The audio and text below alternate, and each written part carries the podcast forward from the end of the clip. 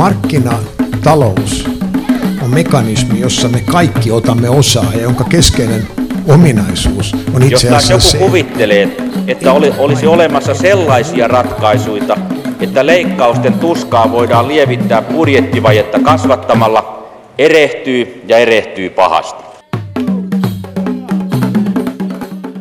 Hyvää päivää, hyvät ihmiset. Se on jo maaliskuu. Vaan mikä on tai mitä tarkoittaa maalis? Kuukauden suomenkielisen nimen alkuperää ei aivan varmuudella tiedetä, mutta sen on arveltu olevan yhteydessä maasanaan sen johdannainen ja viittava mahdollisesti siihen, että tässä kuussa maa alkaa paljastua lumen alta. Ja tämähän meille rauhantahtoisille suomalaisille sopii huomattavasti paremmin kuin monien muiden kielten nimet tälle kolmannelle kuukaudelle, jotka varsin usein viittaavat sodan jumala Marsiin. Mutta se tästä esitelmästä ja asiaan. Meillä on tänään esittelyssä kaksi uutta pankinjohtajaa tai tarkemmin kaksi uutta Suomen Pankin johtokunnan jäsentä. Tervetuloa Mikä maksaa ohjelmaan Maria Nykänen. Kiitos. Ja tervetuloa Olli Rehn. Kiitoksia. Niin, tänä vuonna juhlitaan satavuotiaasta itsenäistä Suomea, mutta Suomen Pankki se on jo iältään yli 200-vuotias. Suomen Pankin perusti vuonna 1811 keisari Aleksanteri ensimmäinen Porvoon valtiopäivien esityksestä Turkuun ja tuolloin nimellä Vaihetus, Laina ja Depositionikontori ja kontori kirjoitettuna C-kirjaimella. No Helsinkiin tämä pankki siirrettiin Turun palon jälkeen vuonna 1819. Suomen Pankki on maailman neljänneksi vanhin keskuspankki, joskaan aivan toimintansa alkuvaiheessa sillä ei juuri ollut keskuspankin toimenkuvaan kuuluvia tehtäviä. Ne astuivat kuvaan sitten viimeistään 1860-luvulla, kun Suomi sai oman rahayksikkönsä, eli markan. Mutta pitkät ovat perinteet joka tapauksessa. Mutta Maria Nykänen ja Olli Rehn, teillä on nyt takana ensimmäinen kuukausi uusissa tehtävissä. Minkälainen helmikuu teillä on ollut töidenne puolesta, Maria Nykänen? Kuukausi on ollut erittäin mielenkiintoinen ja antoisa, että nämä uudet työtehtävät on, on tuota, vienyt aika nopeasti mukanaan uusia asioita, perehtymistä uusiin asioihin. Mulla tietysti on sellainen pikkusen helpompi, helpompi tilanne, että monet asiat, työpaikkaruokala, henkilöstöruokala, ää, auto, autotalli ja, ja sisäänkäynti, niin ne on mulle tuttuja, koska mä finanssivalvonnassa kuusi ja puoli vuotta niin totuin, totuin niissä samoissa, samoissa tiloissa aina välillä kulkemaan. No entäs Olli Rehn, miten helmikuu on sujunut? Kyllä se on hyvin tiiviissä, intensiivisissä merkeissä sujunut ja mielekkäitä ja mielenkiintoisia työtehtäviä, hyvä työyhteisö, asiantuntevaa ammattitaitoista porukkaa. Siinä mielessä ihan kiva, kiva lähtö on ollut ja oli tammikuussa jo jollakin tavalla, sanotaanko perehdyttämisohjelmassa ja nyt sitten helmikuun alusta lähdettiin täysillä liikkeelle. Monia asioita on tullut, tullut eteen, aikaisemmin tuttuja sekä toisaalta uusia asioita. Ehkä osaltani isoimpana uutena asiana finanssivalvonnan johtokunnan puheenjohtajan tehtävä, jossa on joutunut tietysti perehtymään paljon pankkivalvonnan ja makrovakausvälineiden käyttöön. No hyvät kuuntelijat, lähetysikkunakin on käytössänne, vaikka tämä lähetys ei aivan suora olekaan. Voitte siellä vaikka lyödä vetoa siitä, että miten toimittaja Rantalan ääni tällä viikolla kantaa. Katsotaan sitten loppupuolella, miten, miten minun käy. Sanoisin, että vedonlyöntisuhde on aika lailla 50-50 nyt näin lähetyksen alkupuolella. No ensimmäinen kuukausi, mitä se on opettanut, Olli Rehn?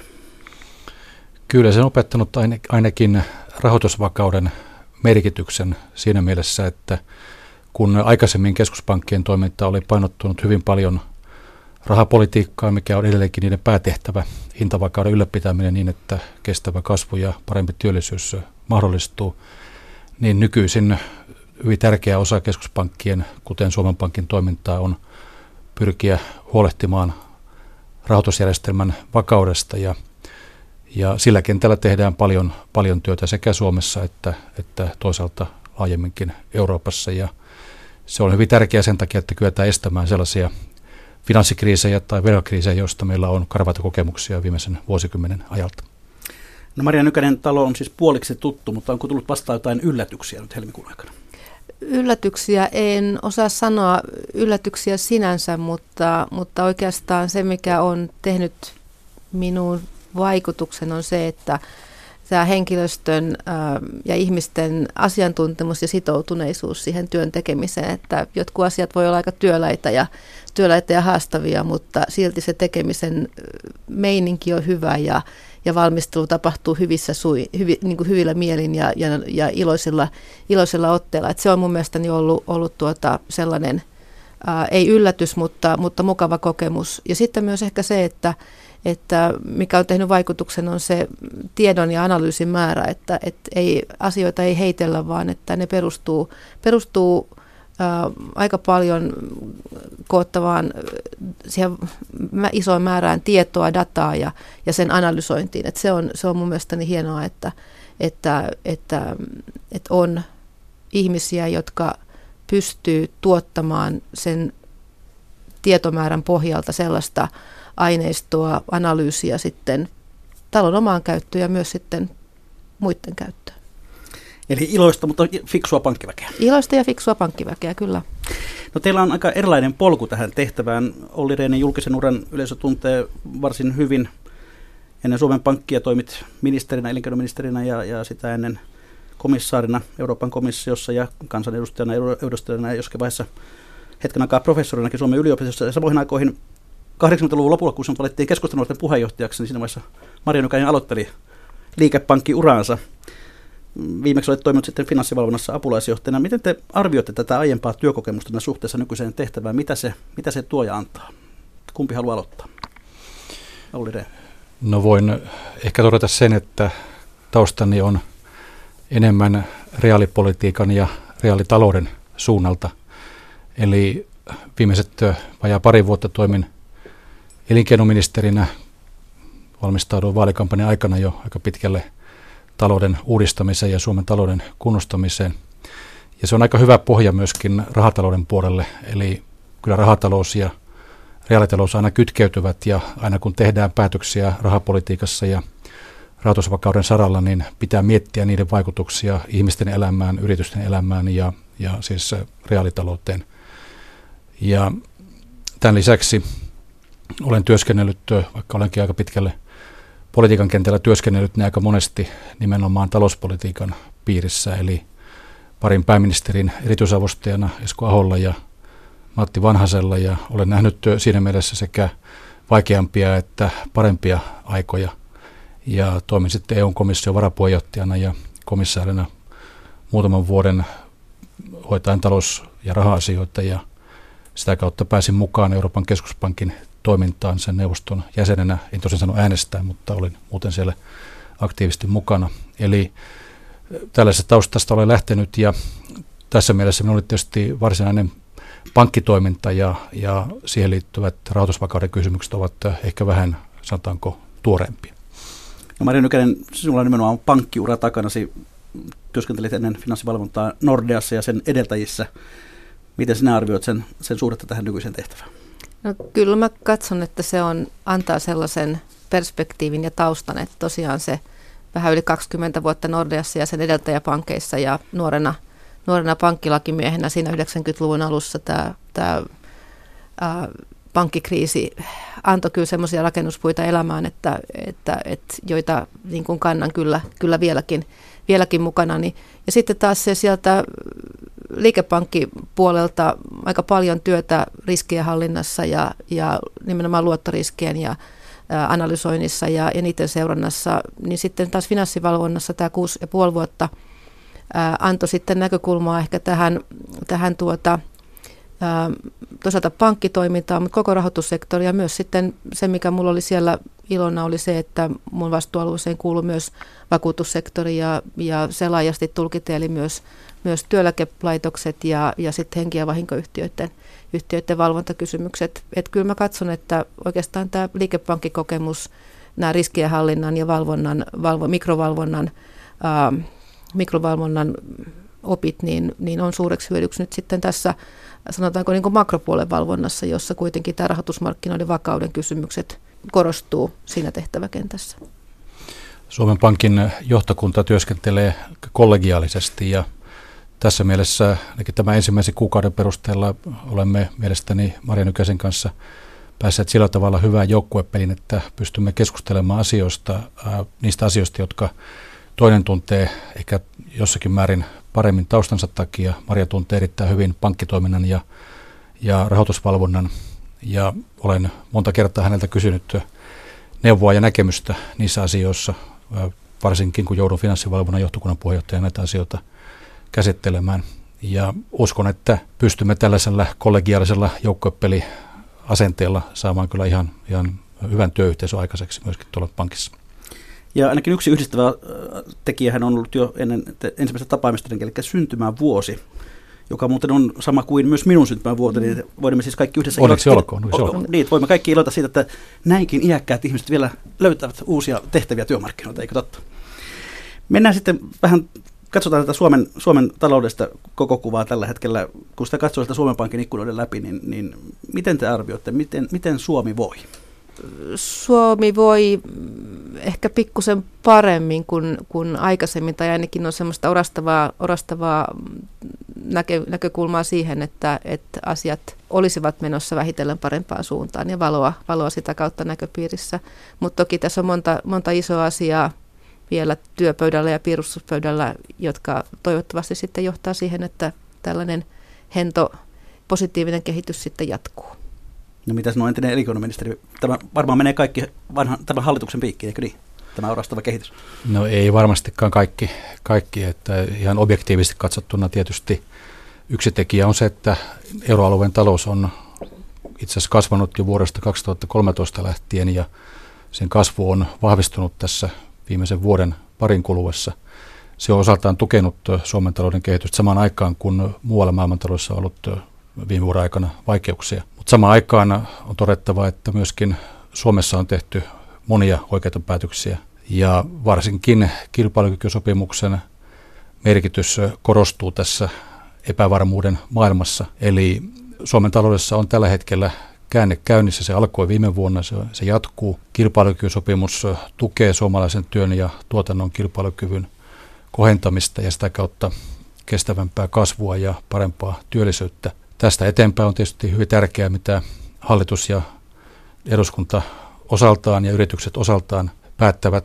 Hallituksella on pian muutaman viikon, parin kuukauden päästä edessään puoliväri riihi ja siellä pitäisi varmastikin tulla päätöksiä siitä, millä tavalla kyetään löytämään ratkaisuja kannustinloukkuihin tai työvoiman kysynnän ja tarjonnan kohtaannon ongelmiin. Toisaalta erilaiset luottamusindeksit tällä hetkellä antavat selvästi parempia tuloksia kuin ekonomistien kylmät talousennusteet. Suomen Pankin ennuste on aika, aika varovainen vielä tulevan kasvun suhteen.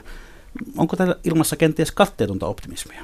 En usko, että se on katteetonta, mutta kyllä se on ihan totta, että niin kuin toimittaja kuvasi, niin nämä yritysbarometrit, esimerkiksi Suomen yrittäjien ja työ- ja elinkeinoministeriön Finveran yhteinen barometri, on jonkin verran positiivisempi ja optimistisempi kuin se kuva, mikä syntyy esimerkiksi Suomen Pankin tai valtiovarainministeriön tai monien muiden laitos, tutkimuslaitosten ennusteiden perusteella. Eli tavallaan mikrotalouden signaalit ovat jonkin verran parempia kuin makrotalouden kova data tällä hetkellä, mutta ei sellaiseen kannata tuudittautua, vaan kannattaa toimia niin, että tehdään sellaisia päätöksiä, jotka osaltaan tukevat työllistämistä ja työllistymistä ja, ja investointeja ja sitä kautta vahvempaa kasvua Suomen taloudessa. Ja tässä tosiaan tuo puoliväliriihi on hyvin tärkeä etappi hallituksessa. No Maria Nykänen, mitä Suomen Pankki, miten se voi edesauttaa talouskasvun vauhdittumista Suomessa? No Suomen Pankki sinänsä tämä niin hintavakauden ja sitä kautta hintavakauden ylläpitäminen on yksi näitä, näitä tuota, Suomen Pankin keskeisiä tehtäviä. Toinen keskeinen tehtävä on, tehtävä on, on rahoitusmarkkinoiden vakauden, vakauden edistäminen ja se, että, että, että rahoituslaitosten kyky rahoittaa yrityksiä ja, ja kotitalouksia, että siinä, siinä rahoituksen välittymisessä ei, ei tapahdu häiriöitä. Ja sitten yksi tärkeä asia on tietysti se, että, että tuottaa sen, sen datan pohjalta, sen tieto, tiedonkeruun pohjalta, jota Suomen Pankki jatkuvasti, jatkuvasti kerää, niin tuottaa sitten sellaista riippumatonta ja, ja objektiivista analyysiä tämän poliittisen päätöksenteon tueksi. No, miten te näette, mitkä ovat tällä hetkellä kasvun pahimmat esteet tai hidasteet Suomessa? Se on tietysti jossain määrin Suomen Pankin toimenkuva ulkopuolella, mutta ja noin analyyttisesti katsoen, niin kun katsoo taloustieteen tutkimusta ja talouspolitiikan vertailua muihin maihin, niin Ruotsissa ja Tanskassa työllisyysaste on 75 prosenttia. Suomessa se oli pari vuotta sitten 68-9 tasolla, nyt se on noin 70 tasolla. Ja kyllä syyt löytyvät aika pitkälle nimenomaan työvoiman kysynnän ja tarjonnan kohtaanto-ongelmista. Sen takia on erittäin tärkeää, että sekä hallituksen päätöksenteossa että työmarkkinoilla kyetään löytämään ratkaisuja, jotka osaltaan avaavat väylää paremmalle työllistämiselle. Ja tässä tuo kilpailukykysopimus osaltaan luo pohjaa, mutta sen lisäksi tarvitaan toimia muun muassa siihen suuntaan, että kyettäisiin varmistamaan kustannuskilpailukyky työmarkkinoilla ja kyettäisiin parantamaan suomalaisten yritysten reaalista kilpailukykyä innovaatio- ja osaamisen kautta. No puhutaan sitten ihan tästä teidän arjestanne siellä Suomen Pankissa. Johtokunta työskentelee kollegiona. Mitä se käytännössä tarkoittaa, Marja Nykänen? Se tarkoittaa käytännössä sitä, että, että päätökset syntyvät yhteisen keskustelun asioiden läpikäynnin ja, ja sen, sen tuloksena. Et ero just siihen esimerkiksi finanssivalvontaan, josta tuli, niin se on luonteeltaan päällikkövirasto ja siellä, siellä johtaja tekee päätökset, vaikka hänellä sitten tukenaan on siinä, on siinä sitten johtoryhmää ja, ja, ja tuota, asiantuntijoita, mutta, mutta se just, että päätökset tehdään, sanotaanko nyt näin, että porukalla. No, miten kuvaat sitten omaa roolia, sitten kuinka, kuinka itsenäinen se on suhteessa niihin sektoreihin, jotka kuuluvat, kuuluvat teidän omiin tehtäviin? Kyllä se on kohtuullisen itsenäinen, mutta toisaalta, niin kuin Maria ihan oikein totesi, niin me työskentelemme kollegiona ja esimerkiksi ministerin tehtävä Suomessa on vähän toisen tyyppinen. Okei, hän on valtioneuvoston jäsen ja siinä työskentelee kollegiossa, mutta omassa ministeriössään hän tekee päätöksiä, ei yksin, mutta esittelystä ja ministeriöt ovat päällikkövirastoja. Suomen Pankin johtokunta on, on kollegio ja meillä on kaikilla omat vastuuvalvemme, mutta työyhteisö on sen verran pieni, että käymme paljon asioita läpi tavallaan ristiin vastuualueiden osaltani vastaan työjaossa rahapolitiikan toimeenpanosta, eli pääjohtaja Liikaselle kuuluu rahapolitiikan linjaus ja tutkimus, myöskin EKP-neuvoston jäsenenä. Olen tavallaan niin hänen alapuolellaan tässä käytännön toteutustyössä osto-ohjelmien ja, ja sijoitusvarallisuuden osalta. Tämän lisäksi vastaan myöskin finanssivalvonnan johtokunnan puheenjohtajan tehtävästä ja Suomen Pankin digitalisaatioprosessista, jossa katsotaan koko kansantaloutta ja rahoitusjärjestelmää, miten tämä heijastuu toimintatapojen uudistumiseen ja miten sen pitäisi heijastua keskuspankin ja toisaalta rahoitusvalvonnan toimintaan. Joo, puramme kohta lisää vielä näitä teidän vastuualueita, mutta Maria Nykänen haluaisi täydentää vielä. Oikeastaan, oikeastaan tuohon se, että, että on tärkeää ja, ja toiminnan tehokkuuden kannalta erittäin järkevää, että, että on selkeät vastuualueet ja, ja tontit, on, tontit on määritelty, mutta kyllä mä yhtenä arvona, arvona tuossa kollegiaalisuudessa pidän sitä, että asioista kuitenkin keskustellaan ja, ja se estää myös mun mielestä, että jos, jos johtokunnassa ei siilouduta, niin se sitten vaikuttaa myös siihen, että sit organisaatio ei myöskään siiloudu, että, että asioita käsitellään laajasti, koska monet kysymykset on sellaisia, että niitä ei oikein yhteen boksiin voi laittaa, vaan että niillä on se sitten rahoitusmarkkinoiden vakautta tai sitten rahapolitiikkaa, niin niillä on sitten kuitenkin yhtymäkohtia ja vaikutuksia sitten, sitten laaja-alaisemmin. Sen takia sellainen, sellainen asioiden, asioiden laaja-alainen käsittely ja keskustelu on kyllä, on kyllä suureksi hyödyksi. No johtokunta to, toimii pitkän aikaa kolmihenkisenä, nyt, nyt se on ainakin jonkin aikaa nelihenkinen. Mistä tämä johtuu?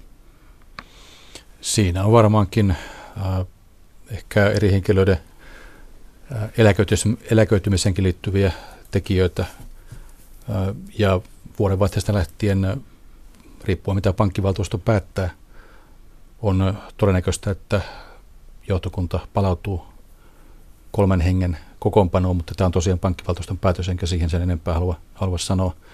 Mutta kyllä meille tuntuu töitä riittävän ihan tällekin, tällekin porukalle ja tärkeää on tosiaan se, että kyetään keskustelemaan asioista yli oman sektorivastuun, jotta vältetään sellainen siloutuminen, mikä monille hallinnoille on tyypillistä. Tässä mielessä Suomen Pankin johtokunta muistuttaa jossain määrin EUn komission työskentelytapaa, joka on hyvin kollegiaalinen, jossa kaikki isommat asiat käydään kollegiossa läpi ennen kuin päätöksiä tehdään. Eli se on siis se pohjalla tämä neljäs jäsen, joka, joka on piakkoin sitten ilmeisesti loppuvuodesta eläköitymässä. Tuota, valta on sellainen asia, joka sitä ei mielestäni kenelläkään koskaan ole. Mutta jos kysytään näinpä, että miss, miten, missä asioissa se näkyy se johtokunnan jäsenen valta? Miten te käytätte valtaa? No se Hyvä nä- huokaus kummaltakin. No se näkyy tietysti siinä, että meidän pitää Suomen Pankin lainsäädännön ja, ja muiden vastaavien sopimusten, EUn perussopimuksen mukaisesti toimia niiden tavoitteiden puolesta, mitkä pankille on asetettu.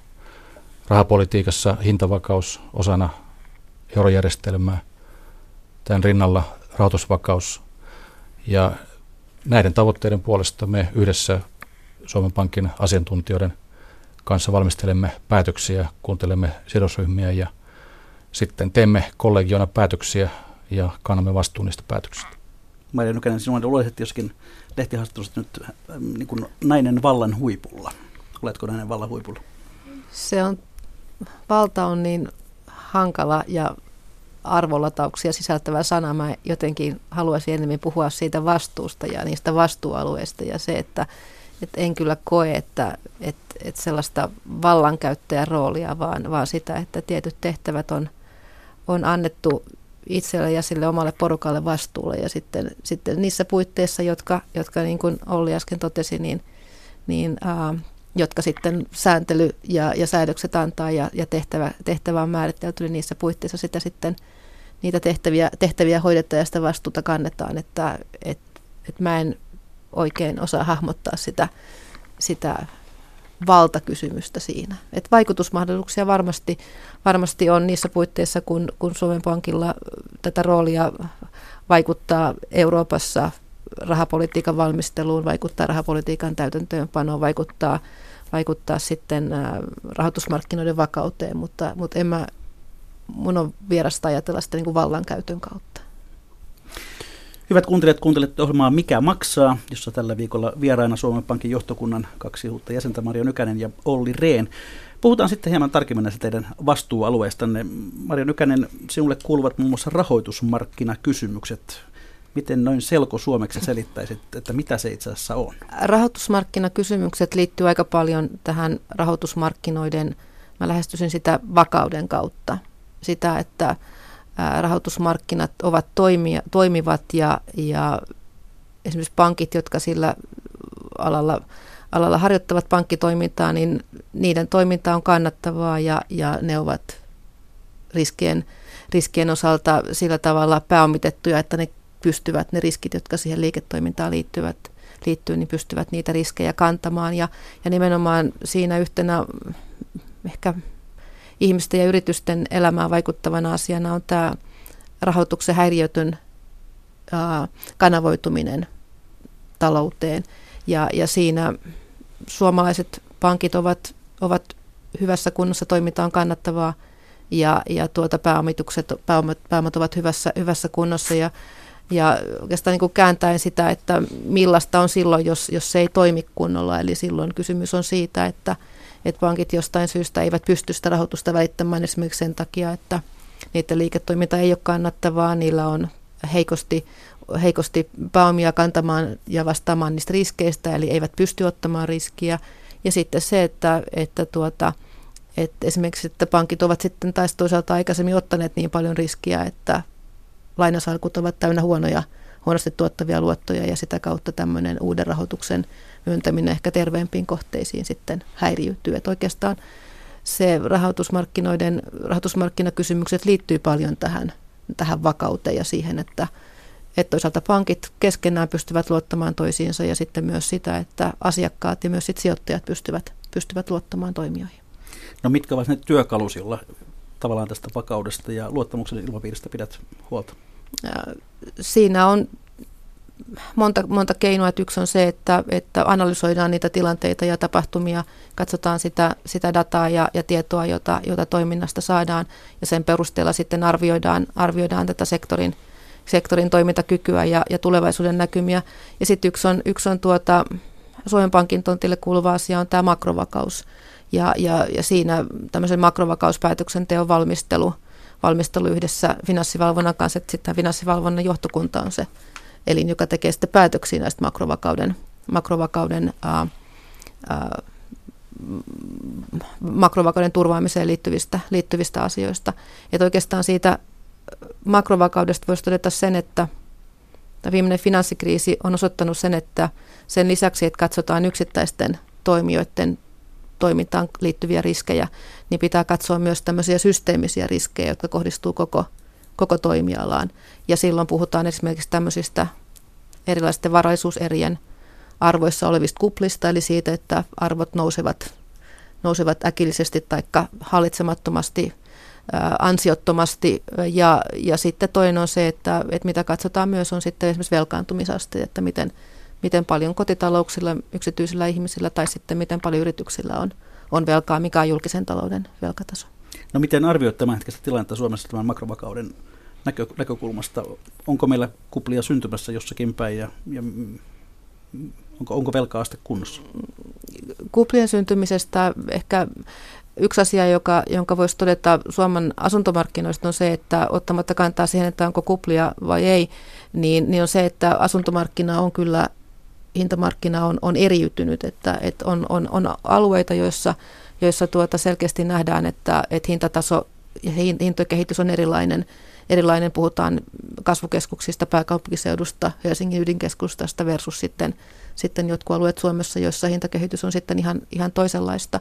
Yksi asia, josta Suomen Pankki jo pitempään ollut huolissaan, on kotitalouksien velkaantuminen.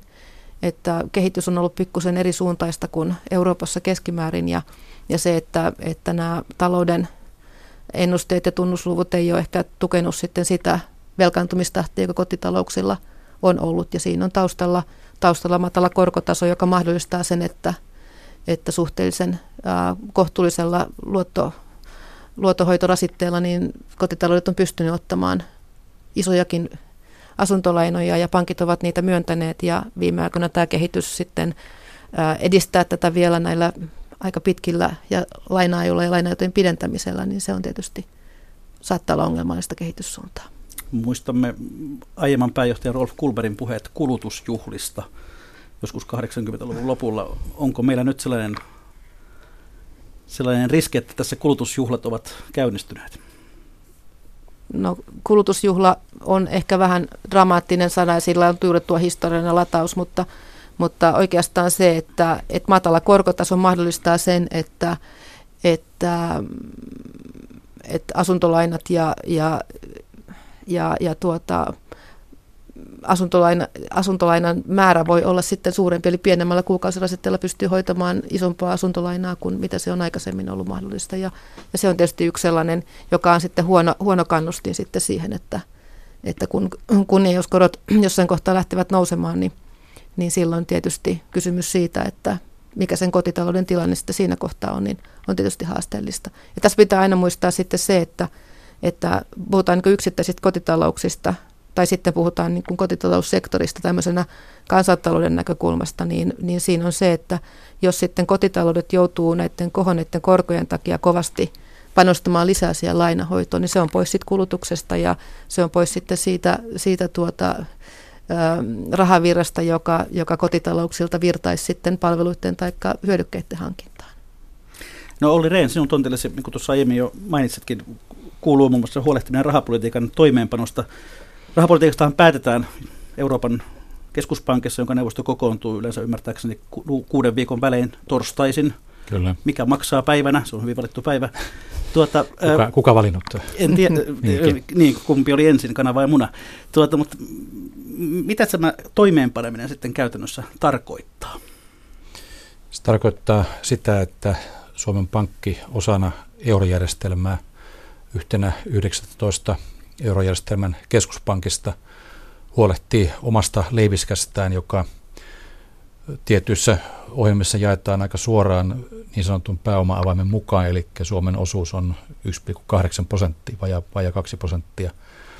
Eli Suomen Pankki huolehtii tietystä osto-ohjelmista, eli valtion lainan, lainan tai yrityslainojen osto-ohjelmista, joilla Euroopan keskuspankin neuvosto on päättänyt keventää rahapolitiikkaa, eli lisätä likviditeettiä, lisätä rahan määrää taloudessa ja sitä kautta alentaa korkotasoa ja rasvata talouden rattaita, mikä onkin toiminut viimeisten vuosien aikana – niin, että on kyetty välttämään deflaatiovaarat ja on kyetty saamaan lisää kasvua Euroopan euroalueen talouteen.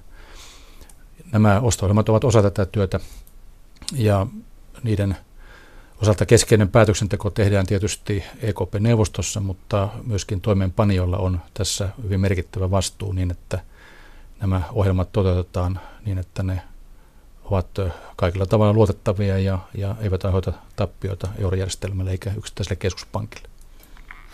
No vastaat myös pankin rahoitusvarallisuuden sijoittamisesta. Kuinka suuri, suuri potti tuo itse asiassa on?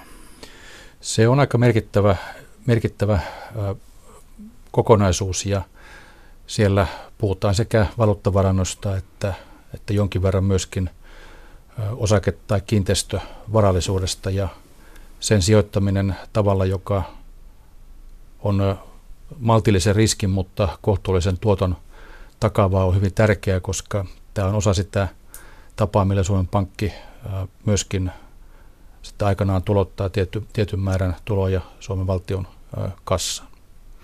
No, jos kuvat hieman tarkemmin, että mihin, mihin Suomen Pankki on, on niin sanotusti rahansa laittanut? No, Suomen Pankki on äh, sijoittanut osittain valuuttavarantoon, eli, eli menemättä yksityiskohtiin äh, tietysti Yhdysvaltain, itse asiassa euroon ensisijassa, mutta Yhdysvaltain dollariin, äh, Japanin jeniin, äh, Britannian puntaan.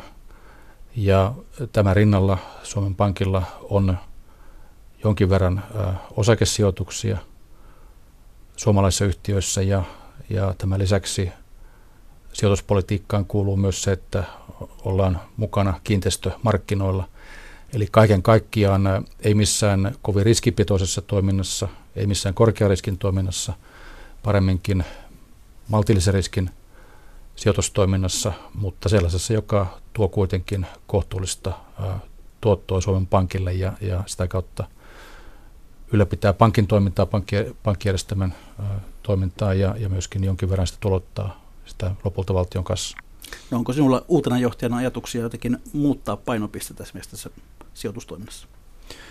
Me olemme käsitelleet tätä kysymystä tässä alkuvuoden mittaan ja, ja sijoitusvarallisuuden suhteen jonkin verran painoa tullaan, tullaan lisäämään kiinteistö- ja ja infrasijoituksiin ja tullaan vähentämään tavallaan ehkä kaikkein vähimpäriskisin riskisintä osuutta, eli pyritään hieman parempaan tuottoon, mutta samalla tekemään se niin, että mitään merkittävää riskiä pankin vakavaraisuudelle ei pääse syntymään. Eli ne ovat sitten epäilemättä kasvukeskuksessa nämä kiinteistösijoitukset, jotta, jotta arvo pysyy.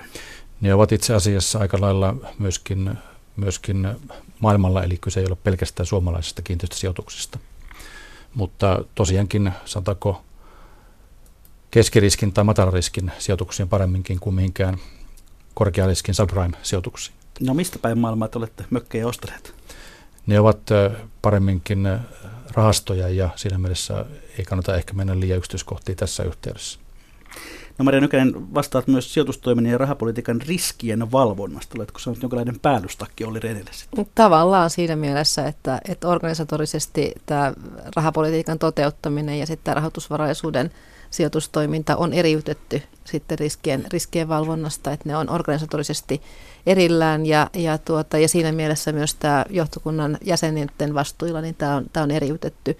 Että jos tämmöistä päätöstakkivertausta haluaa toimittaja käyttää, niin, niin se, on, se on mahdollista, mutta, mutta oikeastaan, oikeastaan olennaista siinä riskien, riskien valvonnassa on se, että, että seurataan, seurataan sitä, että, että sijoitustoiminta tapahtuu sen päätetyn sijoituspolitiikan puitteissa.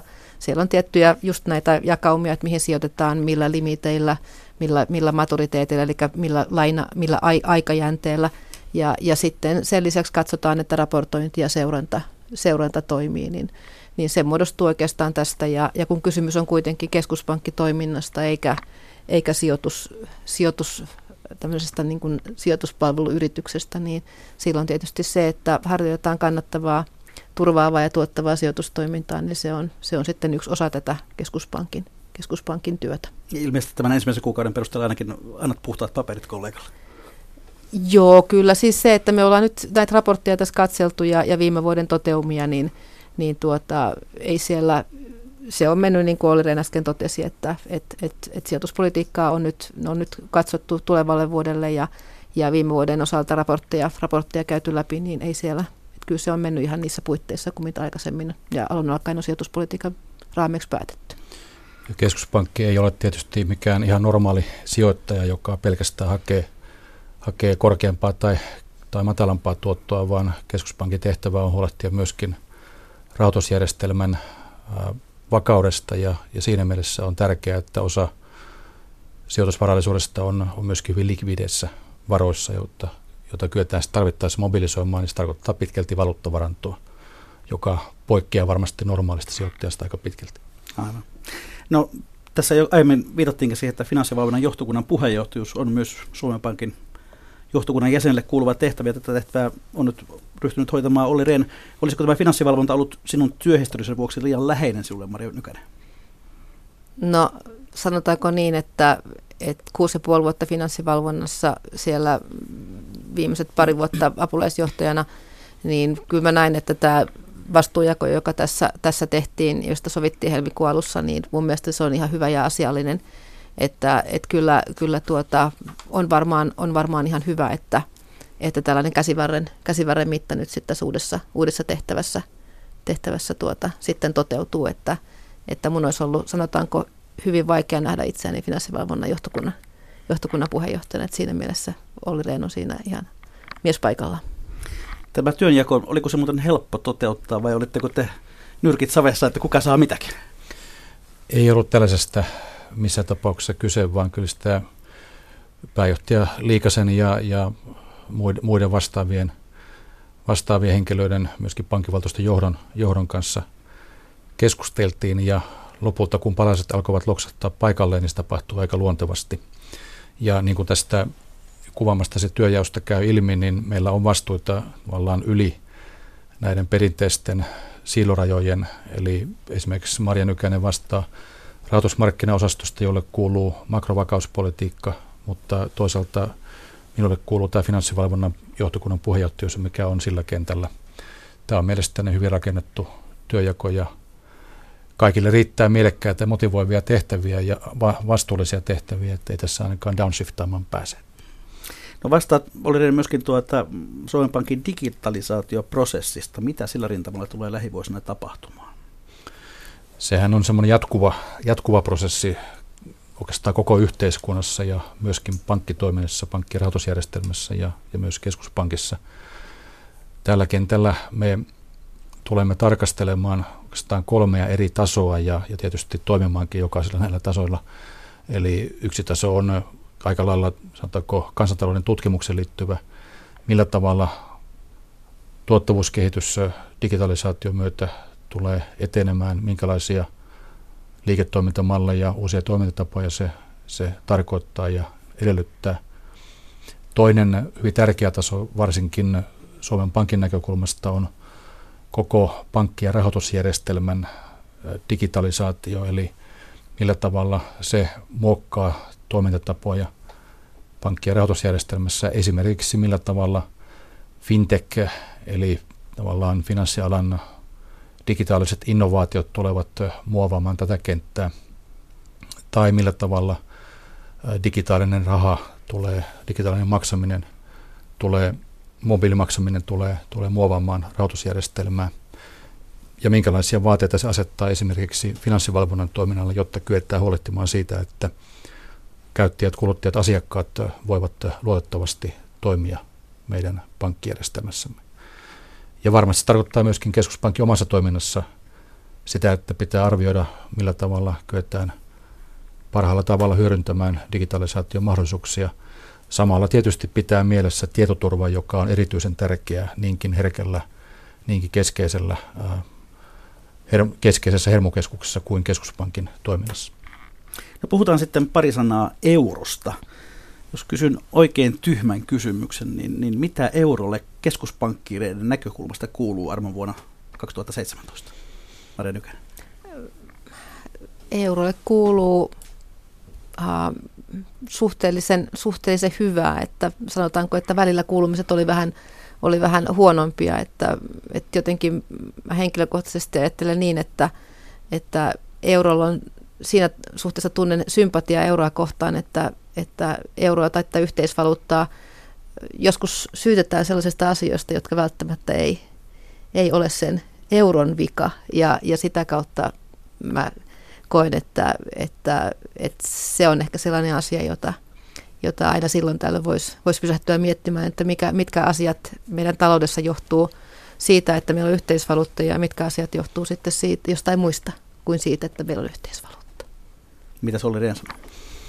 Samaan suuntaan, eli kun katsoo euron ja euroalueen tilannetta tänä päivänä kansantaloutena tai kansantalouksena, niin euro oli paljon huonommassa hapessa seitsemän vuotta sitten tai viisi vuotta sitten.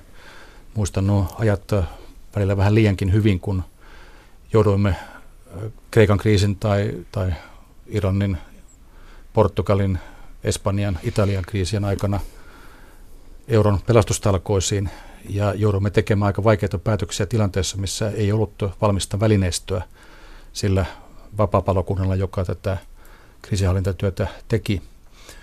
Kuitenkin kyettiin vakauttamaan tilanne noina vuosina, välttämään se, että tämä Kreikasta liikkeelle lähtenyt pensaspalo ei, ei muuttunut koko Eurooppaa koskevaksi metsäpaloksi, eikä euro romahtanut siinä prosessissa. Ja itse asiassa vuodesta 2013 lähtien euroalueen talous on kasvanut alkuun aika hauraasti, mutta nyt viime aikoina vähän paremmin. Ja nyt on hyvin tärkeää huolehtia sekä rajatalouspolitiikan toimen niin, että tämä kasvu olisi niin kestävää kuin mahdollista ja se olisi työllistävää, niin työllistävää kuin mahdollista. Kyetään välttämään uudet rahoituskriisit ja samalla ryhdytään pikkuhiljaa vahvistamaan uudelleen euro, euron arkkitehtuuria, euron perusrakenteita, koska ei se vieläkään ole niin tuhdessa kunnossa kuin sen pitäisi olla, jotta kyettäisiin varmasti välttämään kaikkein pahimmat kriisit tulevaisuudessa euroalueella. No tällaisia hieman odottamattomia asioita on tapahtunut, Britannian Brexit ja nyt meillä on tässä kolmessa euromaassa vaalit aivan lähiaikoina ja siellä populistiset liikkeet tuntuvat nostavan päätään. Miltä euron tulevaisuus suhteessa näihin asioihin näyttää? Nämä vaalit on tietysti hyvin tärkeitä euron kannalta ja ehkä sen on oppinut tässä, jos ei aikaisemmin jo aikaisempina vuosikymmeninä, niin viimeisen vuoden aikana, että ei kannata lähteä ennustamaan vaalien tuloksia kovin, kovin tarkasti etukäteen.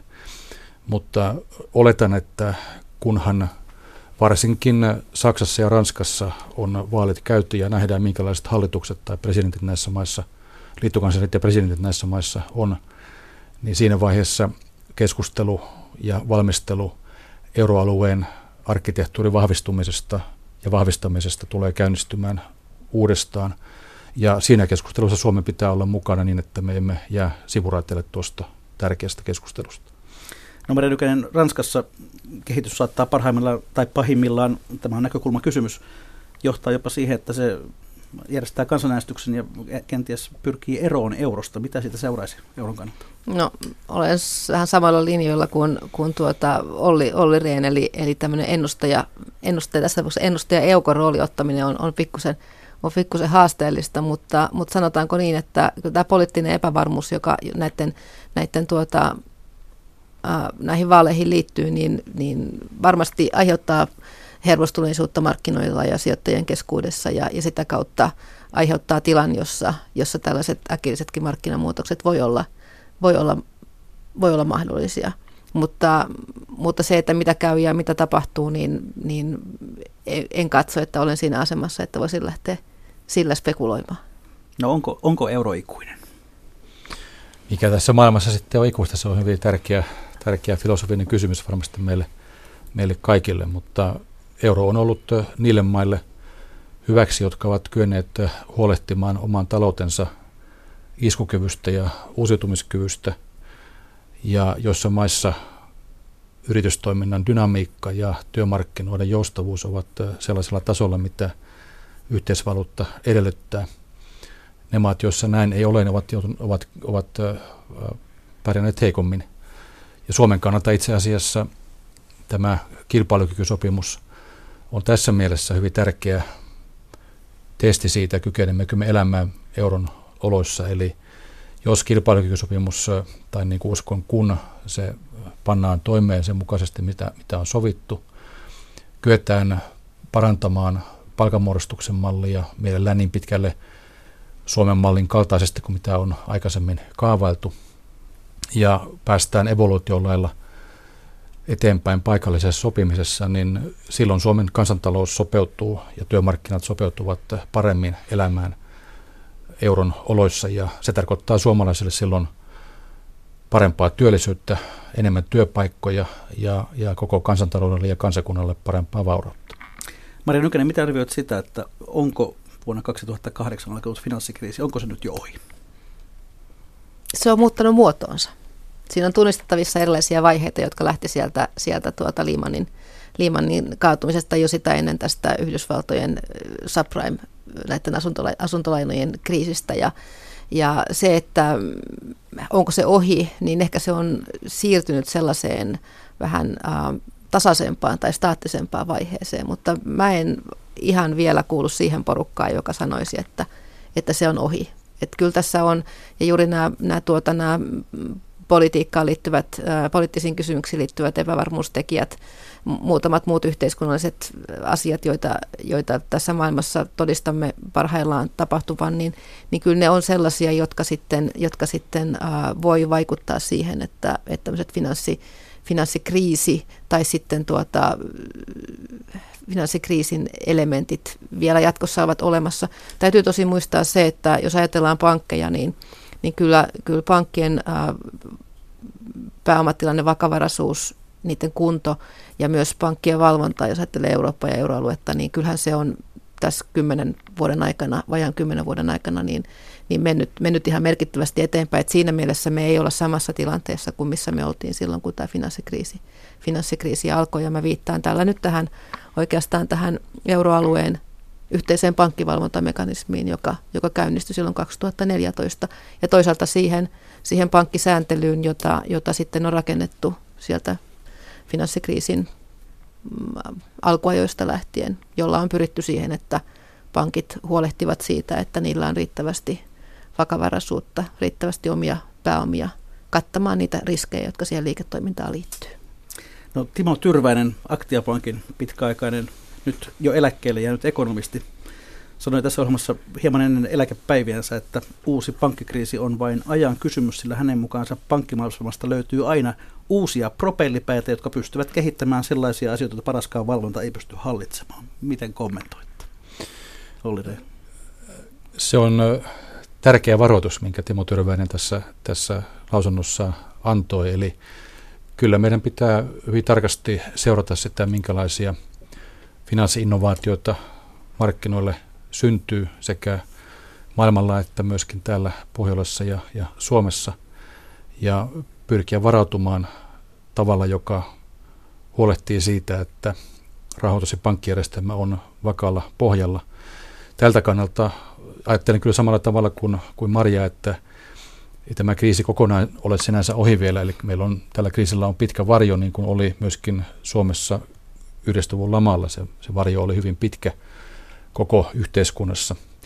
Mutta toisaalta nyt on viimeisen 7-8 vuoden aikana varsinkin uudistettu eurooppalaista ja suomalaistakin pankki- ja rahoitusvalvontaa hyvin olennaisesti ja tavallaan myöskin eriytetty sitä sillä tavalla, että enää ei olla pelkästään rahapolitiikan varassa, vaan makrovakauspolitiikalla kyetään ehkä vähän kohdennetumminkin estämään sellaisia, sellaisten kuplien syntyä, joka, jotka muuten uhkaisivat rahoitusvakautta. Ja senkin takia on hyvin tärkeää, että Suomessa yhteistyössä valtiovarainministeriön kanssa Suomen Pankki ja finanssivalvonta kehittävät näitä makrovakausvälineitä ja pyritään ottamaan paremmin huomioon ihmisten lainankantokyky ja tässä mielessä välttämään ylivelkaantumista kotitalouksien tasolla. Maria Nykänen, me olemme eläneet aika pitkään nollakoron tai jopa miinuskoron aikaa. Kuinka tervettä tämä on?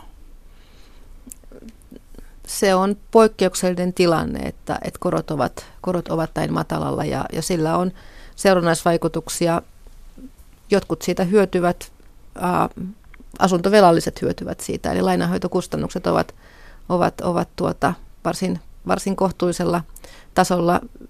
Pankkien osalta on jo pitkään puhuttu siitä, että, että tämä rapautuva korkokate, eli pankin, pankkien kyky tehdä tiliä, tehdä tulosta sillä korkoerolla joka syntyy talletusten ja, ja, ja luotonannon välillä, niin se on, se on, tuota, se on, se on heikentynyt. Siitä on seurannut se, että pankkien täytyy enemmän ja enemmän miettiä vaihtoehtoisia tulolähteitä, ja, eli hankkia sitten ansaintaa tällaisista palkkio, palkkiotuotoista, eli, eli pyrkiä myymään asiakkaille sitten sellaisia tuotteita, joista asiakkaat tai palveluita, joista asiakkaat ovat valmiita, valmiita maksamaan. Et oikeastaan se, se tuota, tästä korkot, matalasta korkotasosta aiheutuva pankkien tulosten suurempi heilunta on yksi epävarmuustekijä, joka tähän rahoitusmarkkinaan tietysti, tietysti liittyy. Ja sitten jos ajatellaan sijoitus, sijoitustoimintaa, niin matalat korot aiheuttavat sen, että, että sijoitustoiminnassa säilyttääkseen aiemman tuottotason, niin pitää joko ottaa enemmän riskiä taikka, taikka sitten elää sen alemman tuottotason, tuottotason kanssa. Ja, ja siitä me nähdään, että, että, että esimerkiksi vakuutussektorilla, henkivakuutusyhtiöillä ja sitten taas toisaalta myös työeläkelaitoksilla, joiden tehtävänä on, on sitten sillä niillä työeläke, niitä työeläkevaroja sijoittamalla huolehtia osaltaan sen järjestelmän kestävyydestä, niin, niin on haasteita. Sitten kaksi asiaa aivan lyhyesti. Olli Rehn, aiempina vuosikymmenä, kun ansiutunut poliitikko nimitettiin Suomen Pankin johtajistoon, käytettiin sanonta, jonka mukaan henkilö meni sinne kasvamaan korkoa. Oletko sinä Suomen Pankissa kasvamassa korkoa? Niin kuin nyt kuultiin, niin me elämme negatiivisen koron aikaa. Ja se on hankalaa. Se ei ehkä olisi poliittisesti mikä iso meritti. Ja Maria Nykäinen, lyhyt kysymys. Teillä on viiden vuoden kausi tässä edessä, niin sinä aikana Suomen Pankin pääjohtaja vaihtuu. Istuuko seuraava pääjohtaja tämän pöydän ääressä? En minä tiedä, pojat, mitä te aiotte jatkossa tehdä. Että juurihan sanoit, että 62 vuonna syntyneet ihmiset voivat, voivat hankkia uudenlaisia tehtäviä, että en osaa siihen ottaa kantaa, mutta voi olla. Hyvät kuuntelijat, olemme jälleen siinä kohtaa lähetystä, että on viikon talousvinkkien ja talousviisauksien aika. Maria Nykänen, millainen olisi sinun viikon talousvinkkisi tai talousviisautasi, jonka haluaisit jakaa kuuntelijoille?